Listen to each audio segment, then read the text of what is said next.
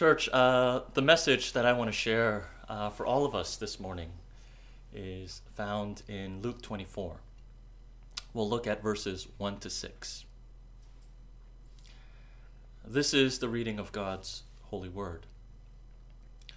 But on the first day of the week, at early dawn, they went to the tomb, taking the spices they had prepared. And they found the stone rolled away from the tomb.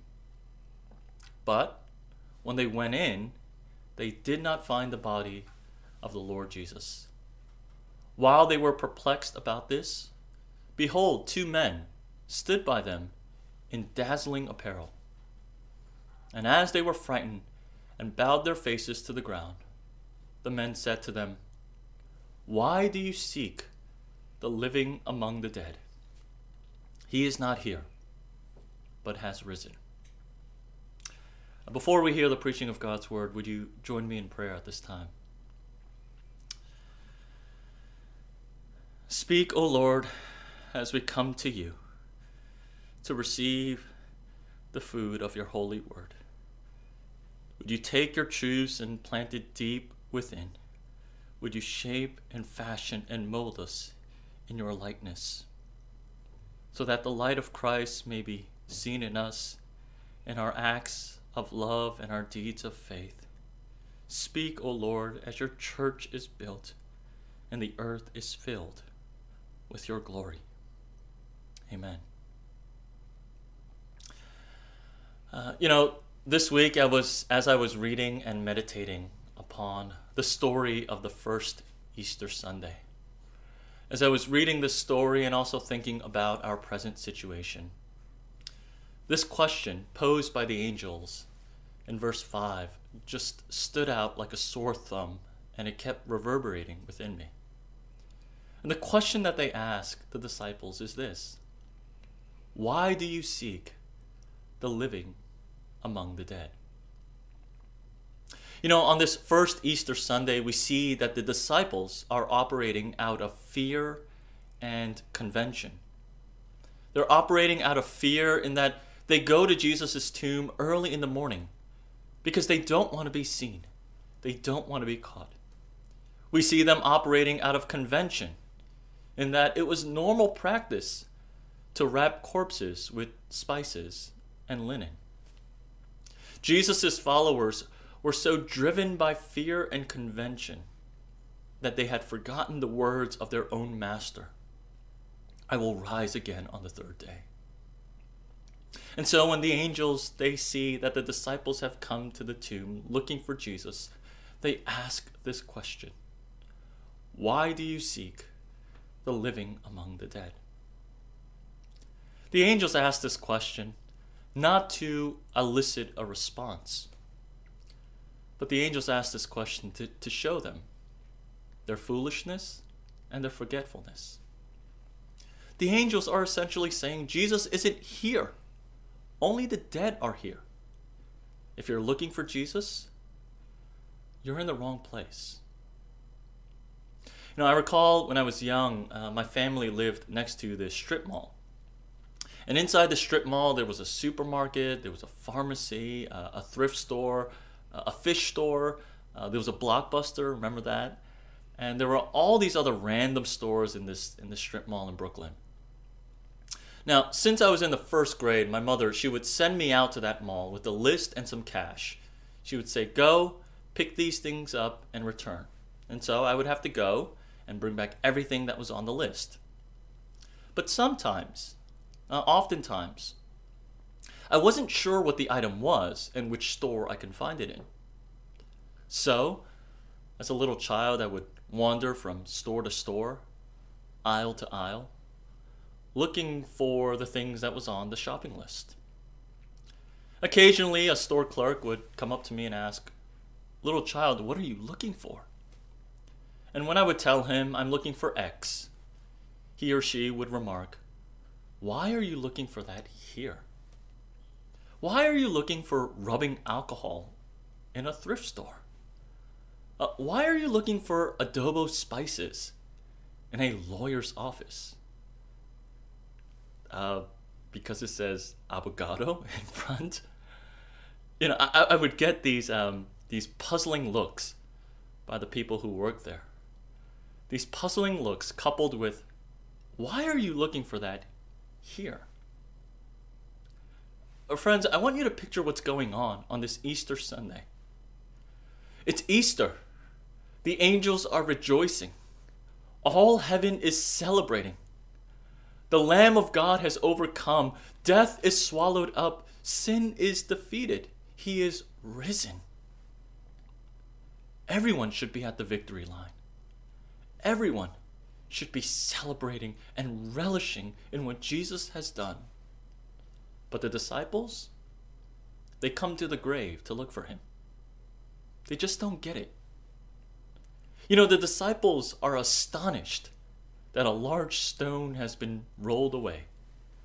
But the angels are even more astonished that the disciples came to look for Jesus at the graveside. This is why the angels ask this almost sarcastic question Why are you seeking the living among the dead? Friends, church, I think this is a question that we all desperately need to hear on this Easter Sunday. Why are you looking for the living among the dead? Friends, can I ask you? Where are you looking in your search for life? Where are you looking in your search for hope? Where are you looking in your search for meaning and for purpose? Is it not among the dead? Are you looking for life among that which cannot give you life? Are you looking for Jesus in all the wrong places? Oh, believer, if you need to seek out a large revival meeting or a large Christian gathering to feel alive again, then you are looking for Jesus in the wrong place. If you're seeking a miracle or a sign to feel alive again, you are looking for Jesus in the wrong place. If you think you need to travel the world, if you think you need to experience some, something new, if you think you need to fall so deep in sin so that you can feel alive again through repentance, friends, you are looking for Jesus in all the wrong places. You know, this Easter Sunday is a reminder to us all that Jesus himself is life. He tells us that he is the resurrection and the life. And so this morning, will you stop seeking the living among the dead? Will you stop demanding life from that which cannot give you life? And will you come to the source of life, Jesus Himself? You know, the most amazing thing that I find about Luke's resurrection story is that the angels posed this question What are you doing here? Why are you looking for Jesus here? And so we begin to think so if Jesus isn't here, where is he? If he's not among the dead, where is he? Well, I'll have you know that Jesus, he isn't in Pilate's uh, palace. He isn't in the governor's chambers resting, though he is king and governor over everything. Jesus didn't go back home to rest, thinking that his job is done, though it is. Jesus, he isn't in some pub clocking in early for happy hour. Now, where's Jesus? He's on a road. The very next scene, we find Jesus on a road, walking with two disciples. He's speaking to them, he's teaching them, he's guiding them. He's explaining to them everything that had happened with his death and resurrection. And when finally these disciples understand what the death and resurrection means when they see that all of Scripture was testifying towards this. This is what they say in Luke 24 32. Did not our hearts burn within us while He talked to us on the road, while He opened to us the scriptures. Friends, Luke 24 32 tells us these disciples came alive again. They came alive again because they met life and resurrection, Jesus Himself. They felt alive again. Their hearts burned within them because they heard Jesus speak to them, because they heard the Word of God from Jesus Himself. Friends, this, He, is the source of life. You know, um, Easter this year is in many ways very, very similar to uh, the first Easter. Uh, the emotions that we're enduring, uh, the circumstances that we're facing, uh, even the questions that we're asking seem to align very well with all that's going on during the first Easter. You know, on that day, on the first Easter, there was a lot of uncertainty, there was tons of fear, and the stench of death was so thick in the air. The questions that were being asked were what is going to happen? How will this all end? Will we ever get back to our normal lives? Can we ever get back to our normal lives? It's not so different from our own present situation, is it? However, because we are so close to the first Easter, because we're so close to the first Easter in terms of pathos, I also think that the hope of the resurrection can also be more real, more definitive, and more tangible for you this day. You know, we are so close to the first Easter. And I think because of that, the resurrection hope can be even brighter, can shine even more, can be even more real and definitive for you this day. You know, under normal circumstances, um, I'll be the first to admit it's really hard to fully appreciate what Jesus' resurrection means for me, what it means for me and for the world. And the reason for that is because, you know, I've propped up so much window dressing in my life where I've set up all of these distractions, I've set up these interruptions in my life. You know, often I, I want to be busy, I call it productive. But sometimes I want to be really busy so that I don't have to ask the real important questions. And if you're honest, some of you might agree.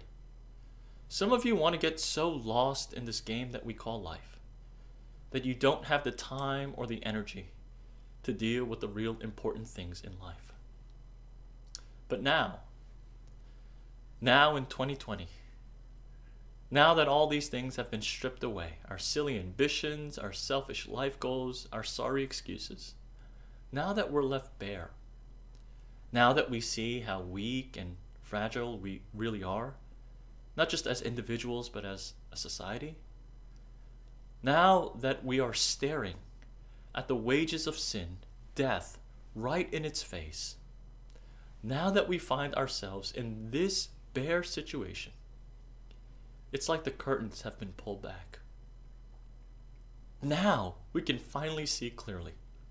We can see clearly the brokenness of this world and our desperate need for a Savior and the lasting hope of life and the resurrection of Jesus. Friends, church, this is what I want to encourage and challenge you all towards this morning.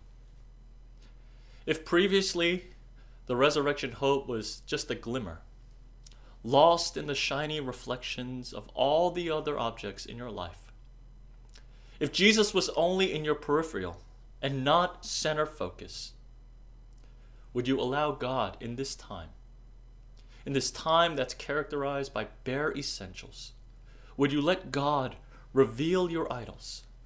free you from the illusion of self importance and self sufficiency? And would you allow Him to take captive of your heart once more with the resurrection hope?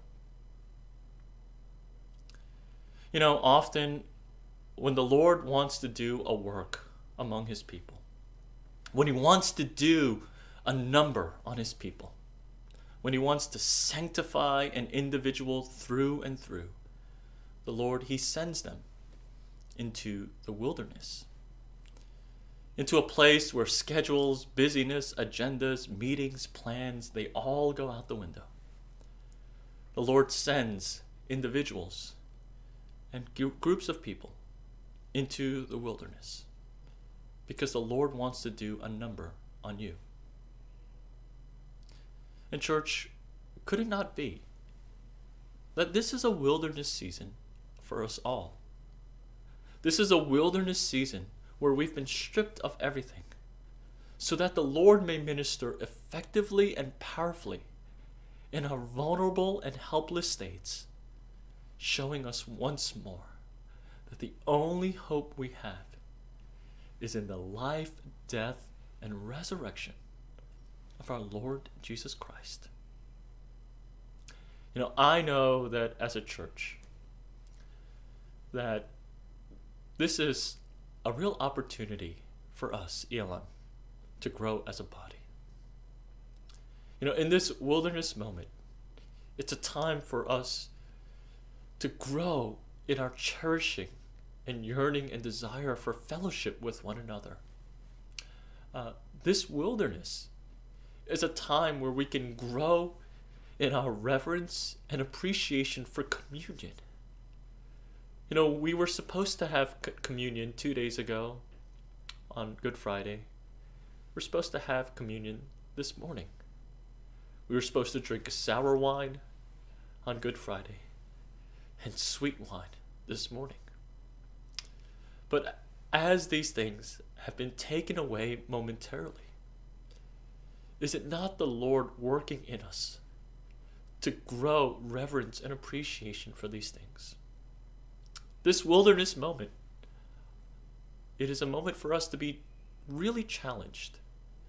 Challenged to think about how we can really help one another in meaningful and tangible ways you know, more practically, uh, you know, for parents, parents who've always wanted more time and opportunity to parent well, to parent intentionally, you know, for those parents who've really wanted to have the time to teach and train your children in the instruction of the Lord, but you know, we've always made excuses saying, you know, we don't have the time or the energy.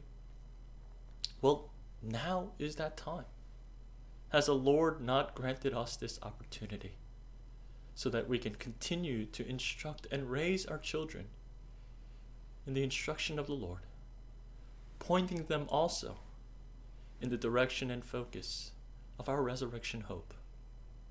Friends, for those of you who've been so dependent upon certain relationships, is this not a moment where the Lord will strip you of these things and show you that He is your portion. Those of you, friends, where work might have consumed you, where your career has become your idol, has not the Lord taken these things away momentarily to show that He is your everything? For those of you who've fought off temptation and sin throughout the years through sheer busyness, you were able to fight off temptation and sin by schedule clutter. And now you find yourselves alone. Will you now allow the gospel, the gospel to heal you and free you from those sins? You know, church, on this Easter morning, I just want to encourage you and challenge you. Please do not take this time, this situation, for granted. If in this moment you find that you feel dull, complacent, bored, maybe worried about the things of this world, or you're just waiting for sports to start up again, remember that almost everyone in Jerusalem on that Easter morning was sleeping well, thinking, Jesus is dead. On to the next one. Richard Foster, um, in a book on uh, spiritual discipline, he writes this, um, correctly diagnosing our situation. He says this In contemporary society, our adversary, the devil, majors in three things noise, hurry, and crowds. If he can keep us engaged in muchness and manyness, he will rest satisfied. Church, now it seems that the Lord has removed many of the distractions in our lives. And on this Easter Sunday, may his voice be louder, may his hope be brighter, and may his resurrection life be your all in all. Would you join me in prayer at this time?